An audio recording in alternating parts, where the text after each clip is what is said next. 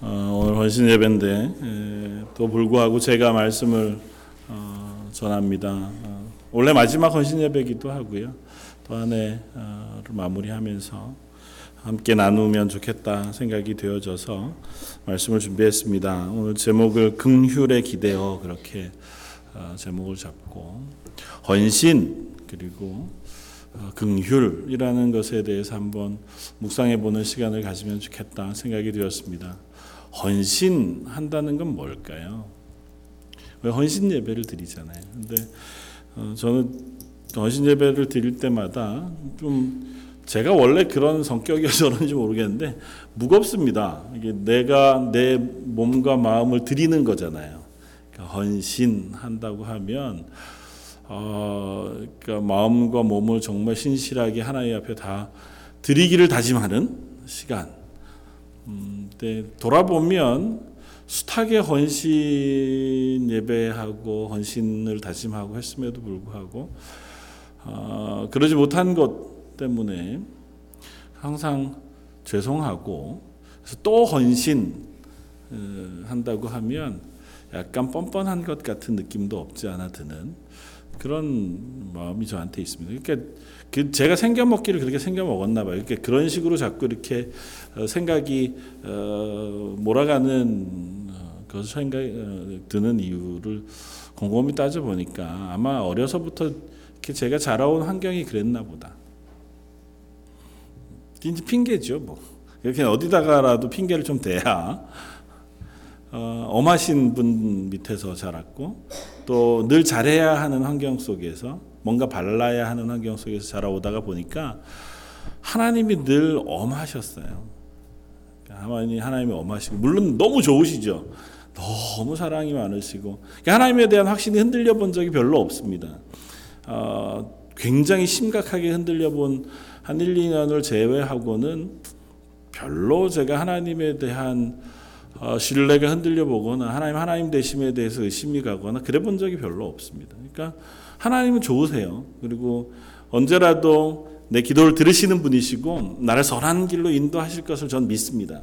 그럼에도 불구하고 하나님은 제게 엄하셨어요. 무서운 분까지는 아닌데 엄하신 분이셨습니다. 근데 그분 앞에 헌신이라고 얘기하니까 굉장히 무거운 거예요. 잘, 더 잘해야 할 것 같고, 또 더 정직해야 할 것 같고, 그냥 헌신이라고 말만 하고, 삶은 내 마음대로 살면 안 되는, 그래서 헌신 하나님 앞에 하고, 하나님 앞에 내가 신실하기로, 특별히 전 목회자니까 하나님 앞에 평생을 어, 어쨌든 풀타임 사역자로 섬기기로 어, 서약하고 안수를 받고 어, 섬기는 사람이니까 어, 늘 죄송함이 더 많은 시간들 속에 있었습니다. 근데 성경을 이렇게 묵상해 보면 제가 그 하나님을 바라보는 시선이 조금은 이렇게 한쪽으로 치우쳐 있다는 걸 자꾸 느끼게 돼요.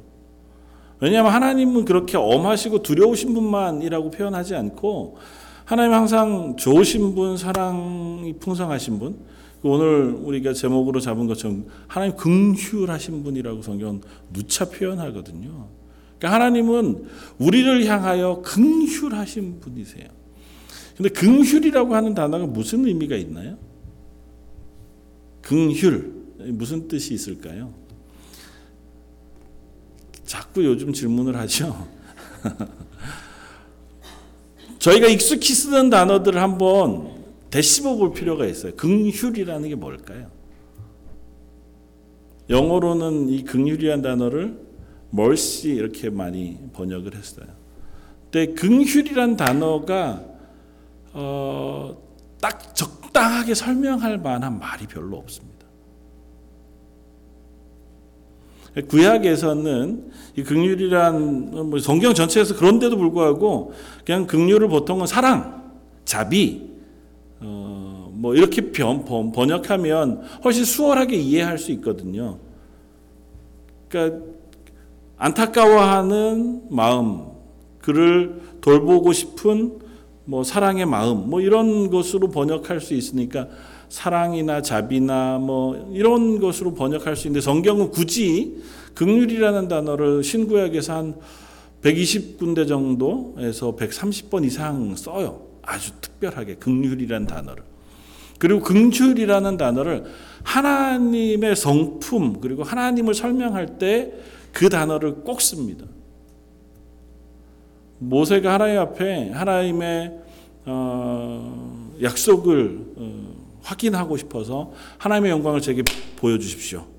그렇게 하나님께 요구했을 때 하나님께서 어, 모세 앞을 지나가겠다 말씀하시고 이렇게 말씀하세요. 출애굽기 33장 19절에 보면 여호와께서 가라사대 내가 나의 모든 선한 형상을 내 앞으로 지나게 하고 여호와의 이름을 내 앞에 반포하리니 하나님의 이름을 뭐라고 표현하냐면 나는 은혜 줄 자에게 은혜를 주고 긍휼히 여길 자에게 긍휼을 베푸느니라. 그러니까 하나님은 은혜 베풀 자에게 은혜를 베풀고 긍휼히 여길 자를 긍휼히 여기는 하나님이다라고 설명하는 것이 하나님의 이름을 가장 잘 설명하는 어, 설명이다고 말씀해요. 하나님이 모세에게. 그이 본문을 똑같이 사도 바울은 받아서 로마서에서 그 하나님께서 이렇게 말씀하셨다고 설명해요. 하나님은 은혜 베풀 자에게 은혜 베푸시는 하나님이고 긍휼히 여길 자를 긍휼히 여기시는 하나님입니다. 그러니까 긍휼이라는 단어를 좀 잘 알았으면 좋겠어요. 긍휼이 여긴다는 건 뭘까요?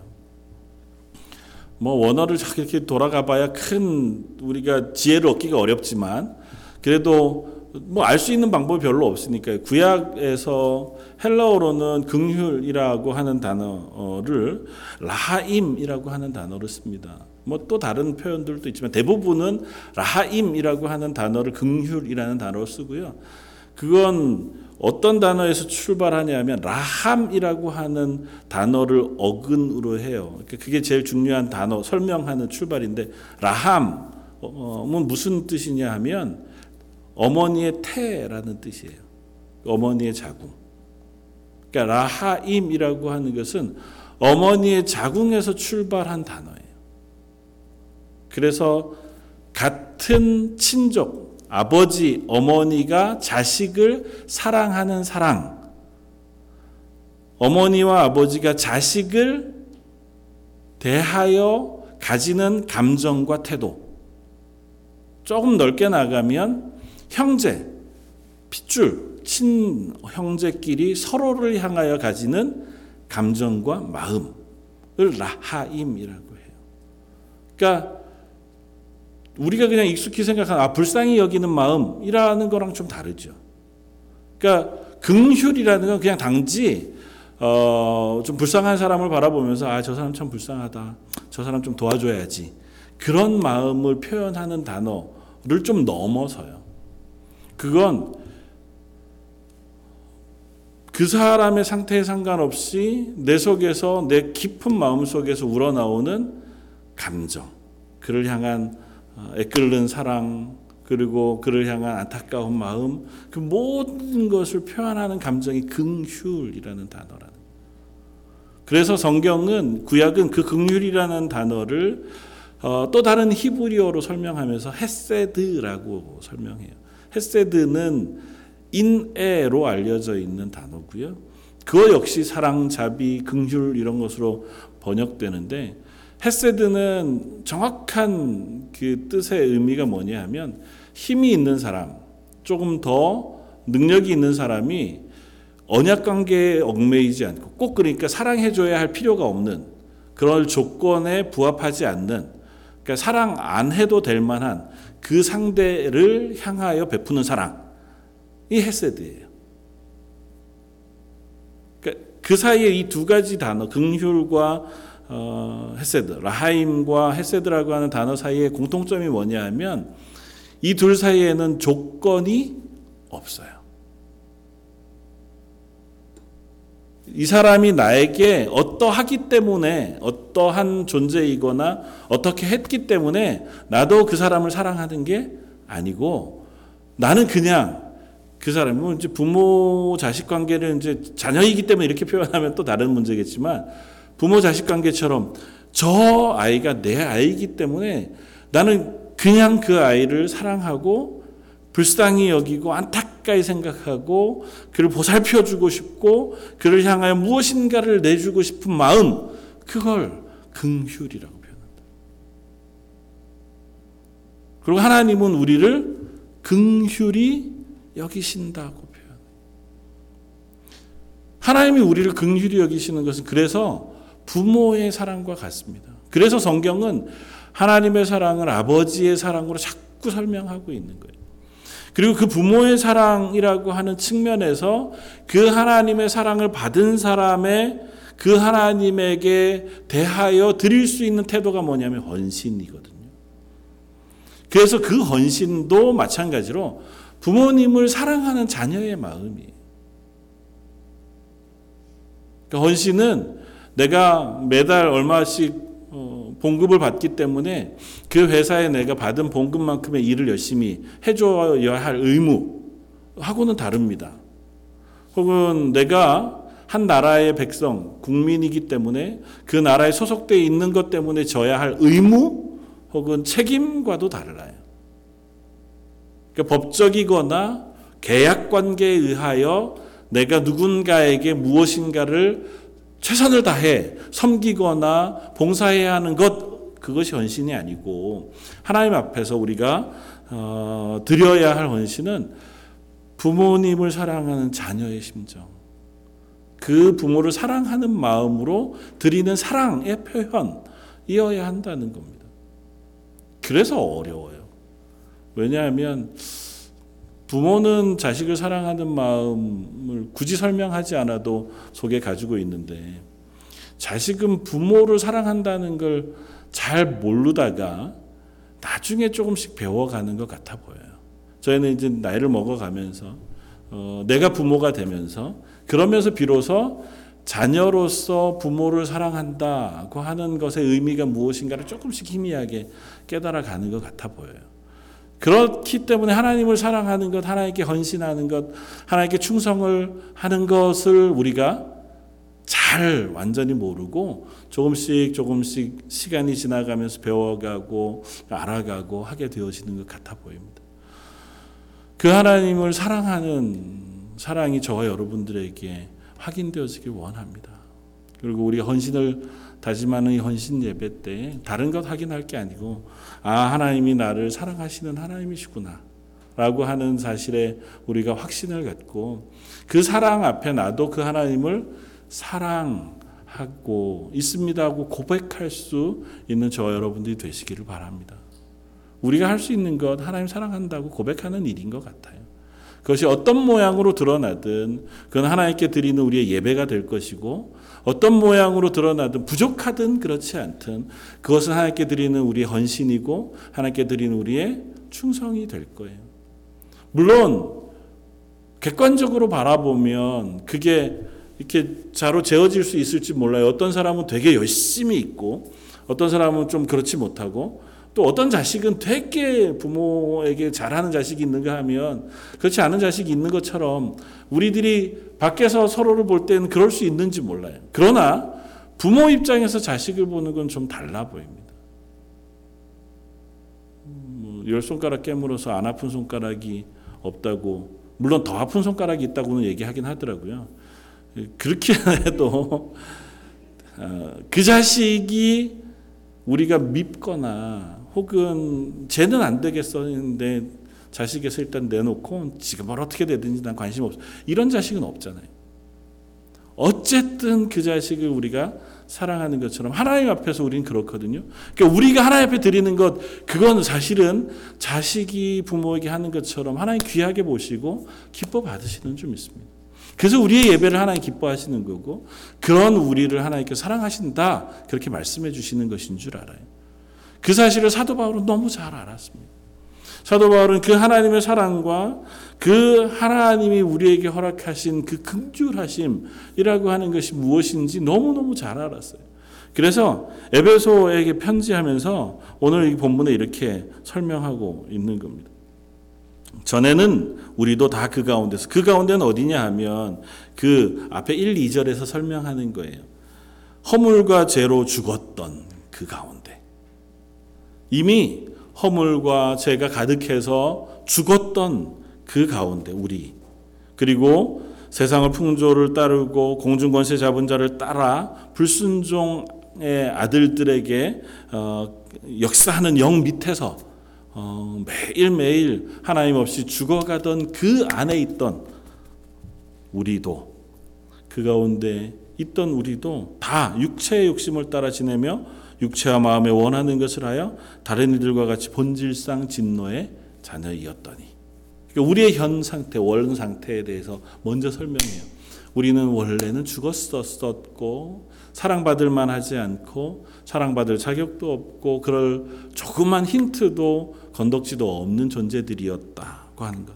그런데 그런 우리를 향해 사절 긍휼이 풍성하신 하나님이 우리를 사랑하신 그 큰 사랑을 인하여 허물로 죽은 우리를 그리스도와 함께 살리셨다고 선언합니다.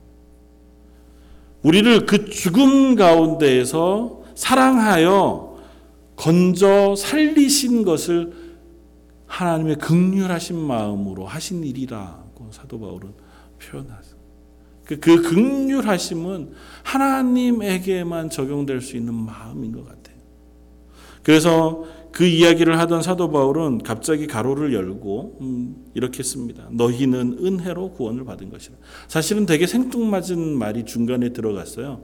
그러니까 이 얘기는 사실 나중에 넣어도 돼요. 사실 8절에 또 한 번 더 하거든요. 그러니까 어, 원래는 허물로 죽은 우리를 그리스도와 함께 살리셨고 6절로 넘어가서 또 함께 일으키사 그리스도 예수 안에서 함께 앉히시니 이는 그리스도 예수 안에서 우리에게 자비하심으로써 그 은혜의 지극히 풍성함을 오는 여러 세대에 나타내려 하심이라고 설명하고 그리고 얘기해도 돼요. 8절이 그렇거든. 너희는 그 은혜에 의하여 믿음으로 말미암아 구원을 받았다. 그런데 사도 바울은 그 이야기를 하던 중간에 말을 딱 끊고 이 이야기를 넣어요. 허물로 죽은 우리를 그리스도와 함께 살리셨고 가로 열고 너희는 은혜로 구원을 받은 것이라 가로 닫고 사도 바울이 왜 이렇게 했을까? 사도 바울은 급하게 이 본문 안에다가 왜 우리가 은혜로 구원받았다고 하는 사실을 한 번 더 기록하기를 원했을까? 이 하나님이 우리를 구원하신 그 풍성하신 사랑, 긍휼, 은혜를 설명할 방법이 이것밖에 없었기 때문에. 그리고 이 어, 타이밍이 하나님의 은혜를 설명할 수 있는 가장 좋은 시간이었겠다고 생각했기 때문에 사도 바울은 그 말을 하고 싶었던 것 같아요. 사실 하나님의 은혜, 긍휼하심 이런 것들 우리가 아무리 설명하고 이야기해도 우리에게 잘 안 와닿습니다. 알기는 알죠. 희미하게 하나님 긍휼하신 분, 하나님 은혜가 풍성하신 하나님, 하나님 우리를 사랑하시는 하나님으로만 해도 그 하나님이 얼마나 내게 좋으신 분인지 잘 알고 그 하나님 얼마나 나를 사랑하시는지 잘 아는데도 불구하고 우리가 너무 익숙해요 그 단어들이. 그리고 조금은 우리하고 먼 단어입니다. 왜냐하면 우리는 긍휼하지 않아요. 우리는 은혜를 베풀 수 없는 사람들이에요. 우리 사랑하기는 하지만 그 사랑조차도 아주 풍성하게 우리가 줄 수 있는 모든 사랑을 다 내어줄 만한 존재들이 잘 되지 못해요. 자비함을 가지고 있기도 쉽지 않습니다. 그래서 사실은 하나님은 극률하시고 하나님은 우리를 향하여 은혜 베푸신 하나님이라는 사실을 이해하는 데 한계가 있습니다. 그 사실을 설명하기 위해서 사도 바울은 이와 같은 아주 분명한 이야기를 우리에게 들려주는 겁니다. 너희가 원래는 이 세상 가운데에서 죽음 가운데 있었던 존재였는데 그 죽음 가운데에서 죽음의 세력 안에서 그들과 같이 지금도 죽어가고 있고 죽고 있는 그들과 똑같이 살고 있던 진노의 아들들이었으나 하나님께서 하나님 속에 있는 극률하심, 그 사랑, 자기 자식을 바라보는 그래서 그 자식을 죽은 가운데 놓아둘 수 없는 그 마음 때문에 우리를 건져서 생명으로 옮겨 놓으시는 그 하나님의 은혜로 말미암아 우리가 하나님의 백성이 되었다는 것입니다. 사도 바울은 그 이야기를 우리들에게 들려주기를 원해. 그래서 우리가 하나님의 자녀 된 것은 그 극률하심, 하나님의 은혜에 의지하여 하나님의 자녀가 되었다는 사실을 너희가 잊지 말았으면 좋겠다. 하나님께서 우리에게 그 긍휼을 베푸시는 이유는 아무 다른 조건 혹은 다른 이유가 없습니다. 그것은 하나님은 긍휼하신 분이시기 때문에 그냥 단 하나의 원인을 따지자면 하나님은 긍휼하신 분이시기 때문에 그 긍휼을 베푸시는 거예요. 그럼 뭐 하나님 긍휼하시면 온 세상 모든 사람들을 향하여 긍휼하셔야지 왜 우리한테만 긍휼하신 겁니까? 참 우리는 되게 뻔뻔하죠. 왜 나만 사랑하세요? 이게 원망의 이유가 안 되는데 하나님한테 우리가 그런 어, 얘기들을 할 때가 있습니다. 왜 우리만 사랑하시고 우리만 긍휼히 여겨주시고 쟤네는 내버려 두시는 겁니다. 우리 하나님이 아니니까 다 알지 못하죠. 그러나 성경은 우리를 택정하셔서 우리를 그 죄악 가운데에서 하나님의 자녀로 이미 삼으셨다고 선언하세요. 그래서 우리가 하나님의 자녀인 그 자녀이기에 우리를 그곳에서 건져 구원하시기를 원하셨다고 표현하고 그래서 그것이 아버지의 사랑의 마음 긍휼이라고 표현하고 계시다는 것입니다. 우리도 그들과 조금 더 다르지 않다고 설명해요. 다만 하나님이 내버려둔 이들은 그들이 행하고 그들이 하나님을 믿지 아니하는 그 불신앙 때문에 그저 버려둠을 당한 채로 있는 것일 뿐이다라고 말씀하고 있습니다. 우리는 그 비밀을 다 알 수는 없어요. 그러나 한 가지는 우리가 알 수 있습니다. 그 가운데에서 하나님께서 우리를 긍휼히 여기시고 우리를 사랑해 주셨다는 것입니다. 저 사람은 왜 그랬는지 잘 몰라요. 그러나 나를 사랑하신 것은 알아. 그분이 나를 대하여 어떻게 하셨는지는 내가 알 수 있습니다. 사실 그리스도인의 고백은 그래서 어쩌면 이기적인 고백인지 몰라요. 객관적으로 모든 사실을 다 설명하고 그래서 사실은 나는 구원받았고 저 사람은 구원 못 받았어를 설명할 수 있으면 참 좋을 텐데 그렇지가 않아요. 도저히 설명할 방법이 없습니다. 수치를 재어서 내가 구원받을 수 있는 이유와 저 사람이 구원받지 못하는 이유를 어떻게 설명할 방법이 없고 그것을 드러낼 방법이 없어요. 그저 하나님의 긍휼하심, 하나님의 은혜로 제가 구원받았습니다. 외에는 할 표현이 없는 것이 우리들의 고백일 수밖에 없다는 거죠. 그 긍휼하심을 받은 이들이 할 수 있는 행위는 뭘까요? 하나님이 내게 베푸신 긍휼을 기뻐하는 것. 그것을 우리는 예배라고 표현하요.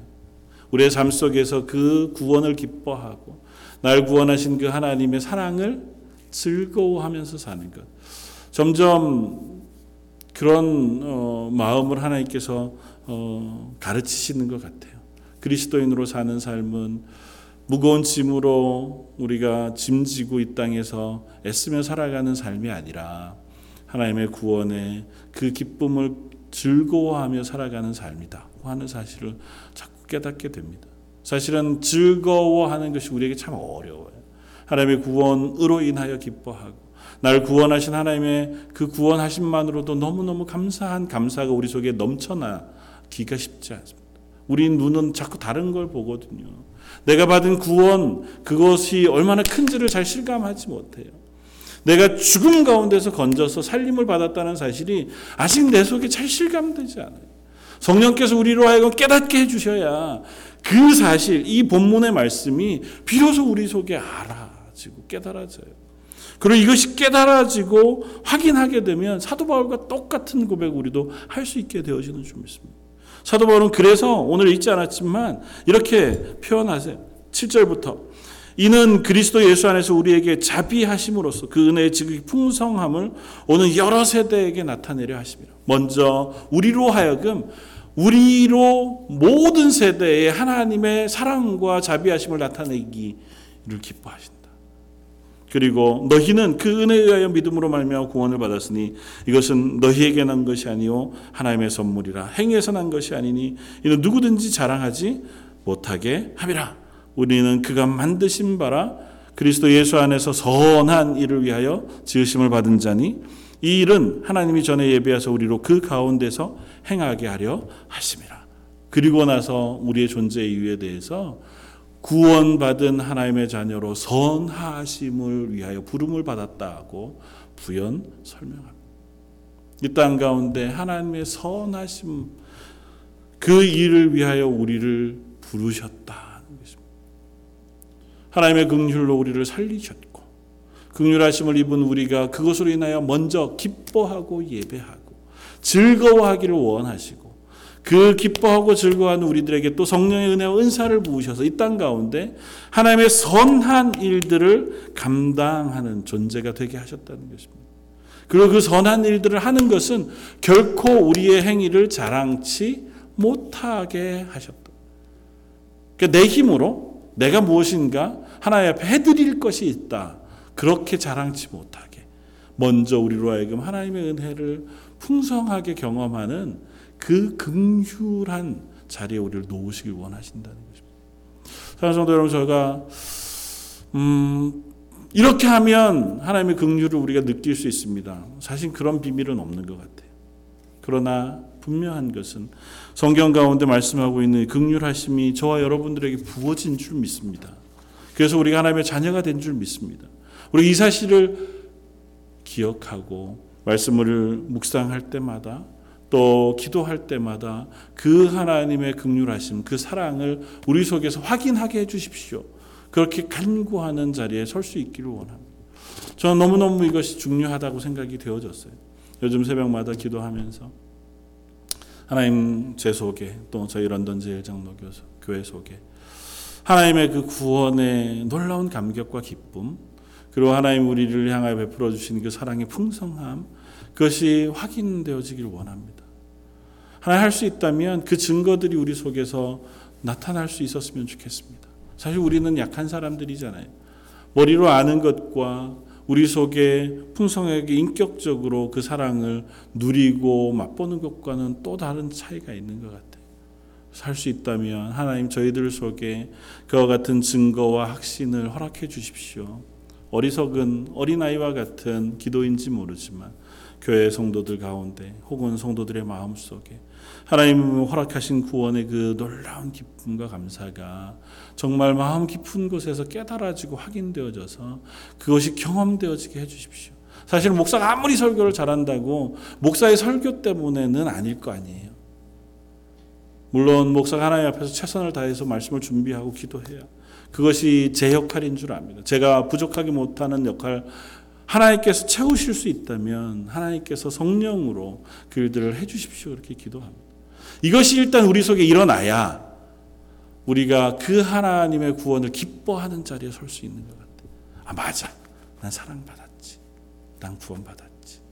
사랑받은 것이 확인되어야 그 다음 내가 사랑받은 사람으로 선한 일을 하는 자리에 설 수 있는 것 같아요. 헌신은 사랑을 받아야 할 수 있습니다. 긍휼이라는 단어의 아주 큰 특징 중에 하나는 뭐냐면 사람에게 잘 붙이지 않는다는 거예요. 그리고 또 하나는 긍휼은 요구할 수 없어요. 긍휼은 요구할 수 없어요. 왜냐하면 긍휼은 주지 않아도 될 사랑을 주는 거거든요. 줘야 할 당연한 이유가 하나도 없음에도 불구하고 베푸는 거예요. 긍휼에 대한 설명을 성경에서 여러 군데에서 합니다. 구약에서 가장 긍휼에 대한 설명을 잘하고 있는 성경은 호세아서예요. 호세아서는 하나님께서 호세아와 그의 아내 고멜이라고 하는 남편에게 충실하지 않고 음란한 아내. 그래서 남편을 떠나 음란이 다른 남자에게 시집가 살고 있는 그 고멜을 하나님은 호세아로 하여금 데리고 와서 그를 값주고 다시 데리고 와 자기의 아내를 삼때 사랑해 주라고 얘기해요. 그러면서 그 결과에 대해서 뭐라고 표현하냐면 낳은 아들을 로 암미 로 루하마 이렇게 루하마 그게 긍휼히 여기다. 하나님께서 내 백성을 긍휼히 여기지 않겠다. 너희는 더 이상 내 백성이 아니다라고 선언하셨던 그때에 하나님이 그들을 향하여 다시 뭐라고 말씀하시냐면 루하마 내가 너희를 긍휼히 여길 것이다. 그리고 내가 너희를 내 백성으로 삼을 것이다 하고 말씀하세요. 거기에는 고멜과 같은 우리 쪽에서의 반응이 없어요. 우리는 여전히 음란히 행하여 하나님 없이 내 원하는 대로 가서 살고 있을 따름이에요. 그런데 하나님은 그런 우리를 건져다가 값주고 사세요. 예수 그리스도의 보혈의 피를 뿌려서 값주고 사셔서 하나님의 거 삼으시고 하나님이 사랑해 주세요. 아내에게 사랑하라고 강요하지 않아요. 하나님이 그 아내를 사랑해 주세요. 그것을 하나님의 긍휼이라고 표현해요. 그러니까 긍휼은 우리가 할 수 없어요. 우리 쪽에서는 결코 우리 속에서 이끌어낼 수 없는 것이 긍휼이. 하나님이 우리에게 베푸신 긍휼이라면 우리는 그 긍휼에 대해서 이렇게 할 수 있습니다. 반사해낼 수 있어요. 하나님의 긍휼이 우리 속에 부어지면 우리의 잔이 차고 넘칠 수는 있어요. 그것이 하나님이 이스라엘을 향하여 가르치는 가르침입니다. 너희는 먼저 그의 나라와 그의 일을 구해라. 그리고 내 주 너희 하나님을 사랑해라. 그리고 내 이웃을 내 몸과 같이 사랑해라. 사실은 하나님이 먼저 우리를 사랑하셨죠. 우리가 하나님 사랑하시기 전에 하나님께서 우리를 먼저 사랑해 주셨어요. 그래서 우리에게 하나님의 사랑을 부어 주셨어요. 그것이 우리에게 넘쳐 흐르면 그때 비로소 우리는 그 긍휼 그것에서 기인한 사랑을 다른 이들에게 나누어 줄 수 있는 사람이 되어진다는 겁니다.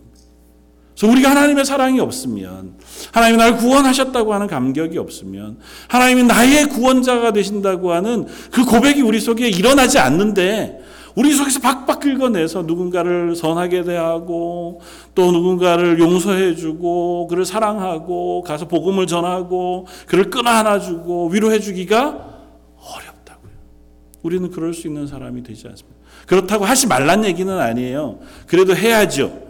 우리가 할 수 있는 만큼 최선을 다하는 게 너무너무 필요하죠. 내가 할 수 없는 것 같을 때에도 우리는 그것을 위하여 부르심을 받았으니까. 그러나 지혜롭다면 하나님이 내게 그 은혜와 긍휼을 부어 주시기를 내 속에서 그것이 차고 넘치게 되어지기를 기도하는 것이 우선인 줄 압니다. 하나님의 긍휼하심을 얻기 위하여 너희는 담대히 보좌 앞으로 나아갈지니라. 그래서 우리가 하나님께 예배하고 기도하는 거예요. 하나님 내게 하나님의 구원의 은혜를 베풀어 주십시오. 하나님의 구원의 은혜를 내 속에 풍성하게 깨닫게 해 주십시오. 우리는 그저 메아리와 같아요. 하나님의 긍휼이 우리에게 부어지면 그것을 메아리처럼 다시 나누어서 혹 표현해 내어 줄 수 있을 따름이에요. 그러니까 우리는 하나님이 주신 긍휼 같지 않죠. 우리는 사랑한다고 하다가도 삐지기도 하고 사랑한다고 하다가도 마음이 상할 수도 있고 또 하나님의 사랑을 나누어 주려고 애쓰다가도 실패할 수 있죠. 그러나 우리 속에 계속해서 하나님으로부터 공급되어지는 그 구원의 은혜, 그 사랑의 은혜, 그 극률하심의 풍성함이 있다면 우리는 지치지 않고 하나님의 선하신 일을 행할 수 있고 그 하나님을 사랑한다 고백할 수 있는 그 헌신의 자리에 설 수 있는 줄 믿습니다. 오늘 에스더 그 마리아 여성교회 뿐만 아니라 우리 성도 여러분 어머니들이 그 마음을 제일 잘 아실 것 같아요. 아버지들은 조금 약하게 아는 것 같아요. 자식을 사랑한다고 하는 건 사실은 다른 것으로 설명하기 참 어려운 일인 것 같아요. 근데 우리는 아직 자식 사랑하는 데서도 서툴러서 잘 못 배워가지만 하나님이 우리를 사랑하신 그 사랑의 풍성함을 우리가 기억하면서 아 하나님이 날 그렇게 사랑하셨구나. 그 사랑을 내가 잊지 말아야지. 그 사랑 받았다는 사실을 놓치지 말아야지. 그렇게 그 사랑의 풍성함 가운데 거하며 기뻐할 수 있는 저 여러분들 그리고 특별히 마리아 에스더 여성교원들 되시기를 주님의 이름으로 축원을 드립니다. 다시 기도하겠습니다. 하나님 하나님께서 우리를 부르신 그곳에서 예배하기를 소원한다고 찬양하였던 우리 마리아와 에스더 여선교회의 찬양을 들으신 하나님, 그들의 입술의 찬양처럼 하나님께서 부르신 그곳에서 먼저 하나님의 긍휼하심과 사랑의 풍성하심을 부어 주옵소서. 이미 받은 그 구원, 이미 받은 그 하나님의 은혜이지만 매일매일 새롭게 우리 속에 부어 주시고 차고 넘치게 되어서 하나님 허락하신 그 사랑과 극률하심이 우리 속에서 다른 곳으로 흘러 넘칠 수 있는 하나님의 사람들 되게 하여 주옵소서. 특별히 저희가 가정에서뿐 아니라 저희 런던 제일장로 교회 가운데 또 저희가 이 땅 가운데 살아가는 모든 자리에서 하나님의 긍휼하심 그 사랑받은 사람으로 살 수 있도록 저희 런던 제일장로교에 속한 모든 성도들의 가정과 그 심령 위에 성령의 충만한 은혜로 구원의 놀라운 감격으로 매일매일 새롭게 부어 주옵소서. 오늘 말씀 예수님 이름으로 기도드립니다. 아멘.